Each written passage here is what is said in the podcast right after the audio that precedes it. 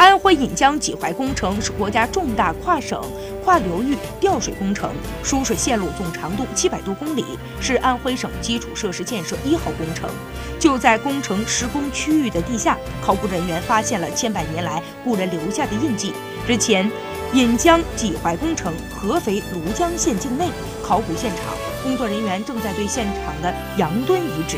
三板桥遗址进行考古发掘。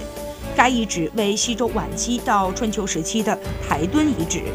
经过初步的统计，已经确认的工程沿线需要进行抢救保护的文物点共有四十四处，涉及到三个地级市的九个区县，年代从新石器至晚清跨度大，以新石器至商周时期最多，年代较早，学术意义重大。